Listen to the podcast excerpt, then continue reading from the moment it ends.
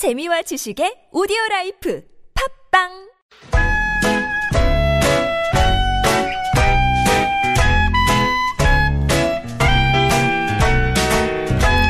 메마른 마음에 산뜻한 문화의 바람이 붑니다. 이다혜의 책 그리고 영화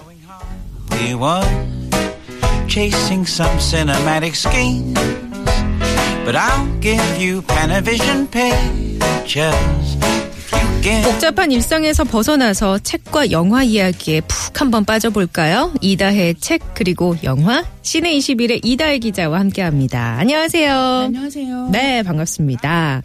오늘 소개해 주실 영화가 히든 피겨스라는 영화예요. 어떤 영화인지 전 조금 낯설거든요. 아, 예, 이게 히든 피겨스라고 하면 제목을 뜻하는 말이 그러니까 숨겨진 사람들 같은 뜻이에요. 숨겨진 사람들. 네. 네. 겉으로 드러난 사람들이 아니라 어떤 큰 일 뒤에 숨어 있는 음. 실제로 일을 했던 어떤 사람들에 대한 이야기입니다. 네. 여기서 이제 주인공은 컴퓨터예요. 근데 이 컴퓨터가 뭐냐면 네. 우리가 지금 알고 있는 컴퓨터 있지 않습니까? 기계를 보통 컴퓨터라고 하잖아요. 예. 근데 원래는 컴퓨터라는 게 사람을 말하는 거였습니다. 아, 너무 어려워. 그러니까 히든 피겨스는 어떤 큰 일 뒤에 실제로 뒤에서 일을 했던 사람들을 가리키는데 근데 여기서의 주인공이 컴퓨터다. 네. 근데 컴퓨터는 또한 사람이다. 네, 원래는 사람이었던 거죠. 아, 컴퓨터 그 끝에 ER이 붙는 게 그럼 사람 때문에 ER이 붙는 그렇죠. 건가요? 아. 컴퓨터라는 게 원래 계산하는 걸 타는 거였거든요. 네네. 그래서 예전에는 그러니까 컴퓨터 이전 생각을 해보시면 뭔가 계산할 땐 전부 다 종이에다가 연필 가지고 계산을 하는 거였지 않습니까? 주판? 주판도 있었고요. 근데 주판보다 훨씬 더 네네. 복잡한 공학적인 이제 그런 것들 관련한 건데 예를 들자면 인간이 처음으로 이 우주 비행을 시작하던 때만 해도 컴퓨터가 없었던 거예요. 어, 그때 그럼- 그러면 다 손으로 그렇죠. 일일이 그 공식 엄청 복잡한 그 복잡하죠. 물리학 공식과 예. 수학 공식을 써가면서 그렇죠. 이를테면 지금 저 궤도에서 예. 어떻게 몇 도 방향으로 틀어야지 안전하게 항해할 수 있는 것 같은 것들을 지금이야 그냥 공식 한번 넣고 뭐딱 넣으면은 예, 쫙. 입력하면 다 예. 계산을 하죠. 근데 네. 예전엔 그게 안 됐기 때문에 사람들이 계산을 했던 거예요. 음. 실제로 과학자들을 돕는 네. 이런 각종 이 정말 수리 연산 작업을 하는 사람들을 컴퓨터라고 불렀습니다. 그래요. 그리고 이 컴퓨터가 여자들이 많아요. 어, 그래 의외네요. 보통 뜻밖이죠. 예 공간 지각 혹은 수리 연산 이런 네. 거에는 남자들이 많을 것 같다라는 선입견이 있는데. 그렇죠. 근데 이게 선입견인 거죠. 네. 실제로는 어, 여성들이 굉장히 많이 일을 했던 분야고 히든 피겨스는 이제 1960년대를 배경을 하고 있습니다. 러시아와 미국이 한참 이제 누가 우주에 네. 먼저 달에 먼저 사람을 보낼 것인가를 두고 양쪽에서 정말 우주 전쟁을 네. 하고 있던 그런 시대인 거예요. 그 때 이제 버지니아주 햄프턴에 위치한 나사 연구소가 있는 거죠. 예. 그러니까 미 항공우주국의 연구소가 있는데 거기서도 과학자들을 보좌하는 인간 컴퓨터들이 있었던 겁니다. 음. 여기서 이제 주인공들이 이제 흑인 여성 세명의 주인공인데요. 예. 그러니까 일단은 컴퓨터가 다 여성들이에요. 음. 근데 여기 나사에서 백인 여성들은 동쪽 건물에서 일을 하고 있고요. 예.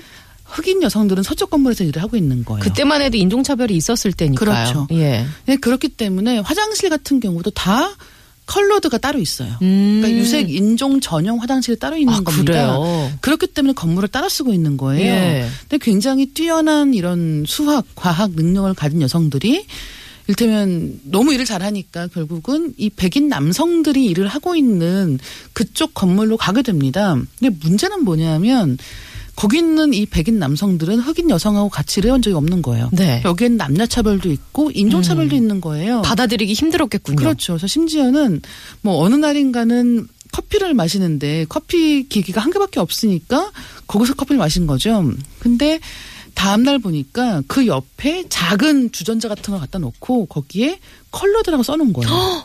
우리는 흑인 여- 같은 거 쓰지 말라는 어. 거죠. 그러니까 명시적으로 대놓고 얼굴에 대고 하는 얘기는 아닐지 모르겠지만 이런 식의 차별들이 있었고 뭐 그뿐만 아니라 어, 이 캐서린이라고 하는 이제 주인공이 그쪽 건물에 가서 일을 하게 되는데 어, 화장실을 가야 되는 거예요. 그렇죠. 우리는 회사 다니면서 일과중 화장실을 몇 번은 가야 되겠죠. 네. 근데 화장실을 가려면 일단 이 건물 안엔 여자 화장실이 없고요. 음. 그리고 심지어는 흑인, 그러니까 유색인종 전용 화장실을 가야 되기 때문에 원래 자기가 옛날에 일했던 서쪽 건물까지 가야 되는 거예요. 아, 불편함을 감수하고서. 그렇죠. 그럼 예. 그쪽 건물까지 뛰어갑니다. 굉장히 넓은 부지에 예. 있는 연구소에서 그쪽 건물까지 뛰어가는 거예요. 뭐 비가 오나 뭐 불편하네요. 예. 그런데 심지어는 그 상관이 그걸 모르는 거예요. 아, 그런 불편함을. 예. 왜냐하면 자기는 백인 남성이고 항상 자기가 일하는 곳에는 모든 편의가 갖추어져 있었던 거죠.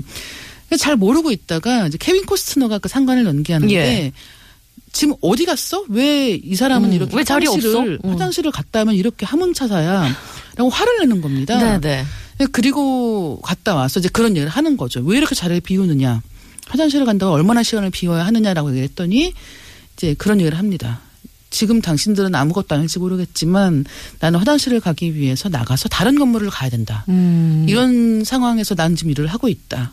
라고 얘기를 하는 거죠. 그래서 결국은 그 상관이 가서 이제 그 컬러드라고 써여 있는 그걸 다 때려 부수고 이제 더 이상 이런 거 하지 말자. 여기 오. 지금 우리는 우주까지 가야 되는 사람들인데 이게 뭐 하는 것이냐라고. 어, 그래도 그 상관이 깨어 있네요. 그렇죠. 예. 근데 그게 모든 걸 다 같이 바꾸면 좋겠지만 네. 일테면 결국은 많은 것들이 성공을 하고 이렇게 앞으로 계획들을 전진을 해나갈 때 컴퓨 정말 컴퓨터가 들어오는 거예요. 아, 진짜 드디어, 우리가 예, 알고 있는 우리가 그런 알고 컴퓨터가. 컴퓨터가 정말 초대형 컴퓨터가 지금 같이 이렇게 작은 게 아니죠. 그때는 슈퍼 컴퓨터. 엄청난 사이즈에. 근데 하려면 지금의 아마 우리 스마트폰 네, 정도밖에 네. 처리를 못할 네. 만한 근데 그런 컴퓨터가 도입이 됩니다. 그럼 그 여자들은 일자리를 잃게 되는 건가요? 장기적으로는 그런 상황에 처하게 되는 것이고 예. 그 주인공들 중에 한 명은 그 사실을 알아차려요. 그래서 아 그럼 내가 저 컴퓨터를 다루는 법을 배워야겠다 생각하는 거예요. 프로그래밍이라는 걸 배우겠다 생각을 하는데 이번에는 그 도서관에서 책을 빌려야 되는 겁니다. 네. 근데 거기에는 또 흑인인 자수 책을 빌릴 수가 없어요. 어, 그래요. 그래서 또 책을 훔쳐 나와서 공부를 하고 이런 장면들이 나오는 거죠. 예. 어떻게 보면 이 히든 피겨스라는 영화는 인간이 우주에 가기 위해서 노력했던 한 시대의 이야기를 담고 있는데 그 과정에서 우리는 뭐 닐 암스트롱이 달에 갔다며 네. 이런 식으로 앞에 드러나 있는 이 백인 남성들의 업적을 본다는 거예요. 성공만 기억하고. 네. 예. 그리고 실제로 그 뒤에서 이 모든 것을 가능하게 네. 만들었던 여러 사람들 중에 꽤 다수를 차지했던 이 흑인 여성들에 대해서는 아예 이야기가 되고 있지 않다는 그러게요. 거죠. 그런 부분을 조명하는 영화고요. 무엇보다 이 영화가 이렇게 묵직한 이야기를 하고 있음에도 불구하고 음악이 굉장히 좋고요. 아. 그다음에 이 세 여인의 뭐 우정과 사랑 이야기가 같이 펼쳐지기 때문에 굉장히 산 뜻한 분위기로도 이야기가 많이 진행이 됩니다. 이게 실화를 바탕으로 한 거죠. 네, 그렇습니다. 어, 그러면 그 실화 속 인물들의 이야기도 이렇게 지금처럼 드라마틱했던 건가요? 드라마틱했죠. 아. 그리고 올해 아카데미 시상식에서 네. 그 세 주인공들 중에 한 명이 나와서 같이 무대에 섰어요. 아, 그래요? 네, 그렇기 때문에 더더욱 좀 특별한 면이 있었던 그런 무대였습니다. 예. 어, 재밌겠네요. 히든 피겨스. 케빈 코스트너가 상관 역을 맡았고. 네, 오랜만에 보는 케빈 네, 네, 코스너 그러니까요. 그리고 빅뱅 이론이라고 하는 미국 예. 드라마 혹시 아시는 네, 네, 들어는 봤어요. 네, 거기서 가장 좀 괴짜로 나오는 인물이 있거든요. 근데 그 배우도 출연을 하고 있어요. 음. 그래서 그런 면에서의 좀 이렇게 배우들 찾는 재미도 있는 영화입니다. 그렇군요. 히든 피겨스. 자, 실화를 바탕으로 어, 그 뒤에서 묵묵하게 일하고 있는 흑인 네. 여자들에 대한 이야기를 담은 영화였습니다. 노래 한 곡을 준비했는데요. 영화 히든 피겨스의 오리지널 스코어 음악은 한스 짐머가 맡았고요. 우리에게는 해피라는 노래로 잘 알려진 퍼렐 윌리엄스도 이 영화의 음악에 참여를 해서 소울풍의 노래를 들려준다고 합니다.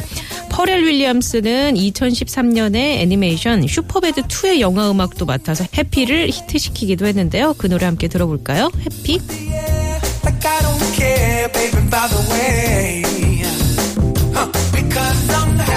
I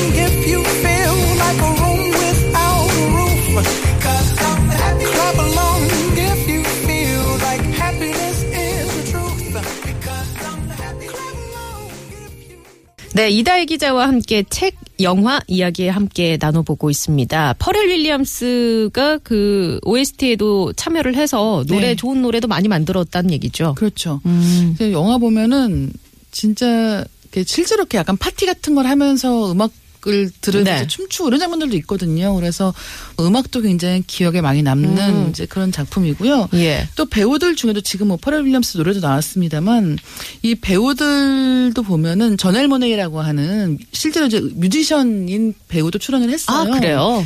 그래서 음악도 하고 이제 연기도, 연기도 한, 하고. 예, 음. 이런 경우입니다.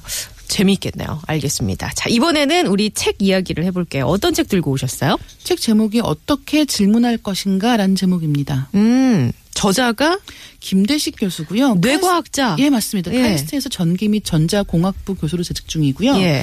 한국에서는 최근에 책을 꾸준하게 펴내고 있는 네네. 그런 과학 과 인문의 통섭을 이제 이야기하는 책들을 많이 쓰는 저자인데 지금 네. 말씀하신 것처럼 이제 뇌과학으로 박사학위를 받았기 때문에 예. 뇌과학 관련된 많은 책들을 쓰고 있습니다. 이분이 뭐 인공지능과 관련해서도 맞아요. 네, 네. 강의도 많이 하시고 네. 책도 내고 한 걸로 알고 있어요. 그렇죠.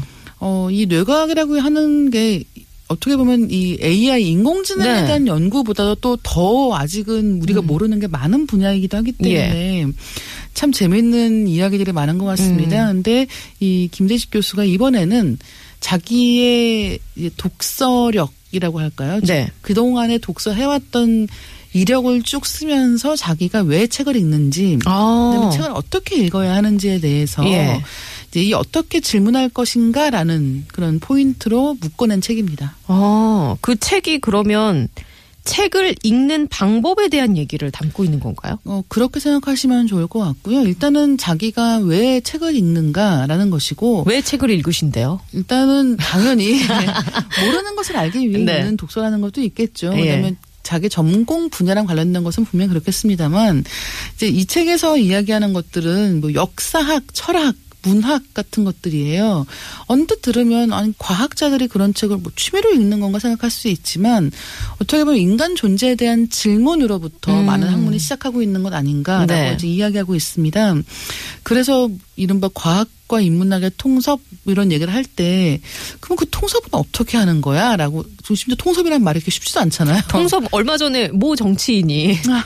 뉴스 프로그램에 나와서 얘기를 해갖고 화제가 되긴 했었죠. 그 그렇죠. 단어가. 네. 예. 근데 이 통섭이라고 하는 게 일종의 융합, 뭐합 치고 네. 둘을 서로 시너지 효과를 음. 내고 이런 것들인데 그러면 그 시너지를 내기 위해서 중요한 거는 단순히 책을 읽는 작업이 아니라 책을 통해 생각하는 방법이라는 거예요. 그러니까 사실 지식이 파편화되어 있잖아요. 네. 요새 많은 채널을 통해 우리가 지식을 얻을 수도 그렇죠. 있고. 근데 이제 그런 것들을 어떻게 우리가 꿰어내서 어, 연결을. 하고 네. 내 걸로 소화를 하느냐. 그게 과제인 것 같은데 그런 이야기가 이 책에 담겨 네. 있는 건가요? 그렇습니다. 음. 무엇보다도 그 자신이 뇌과학자이기 때문에 일테면 이런 게 있어요. 인공지능 시대에 우리가 코앞에 문제만 매달릴 게 아니라 기계가 언젠가 질문할 수 있는 위험한 질문을 찾아내야 된다라는 식의 이야기도 등장을 합니다. 어. 그러니까 예를 들면 그럼 기계가 무엇을 질문할까를 알기 위해서는 기계가 무엇을 원할 것인가. 음. 그 다음에 왜 기계가 사람을 위해 일해야 하는가. 음. 왜 인간은 존재해야 하는가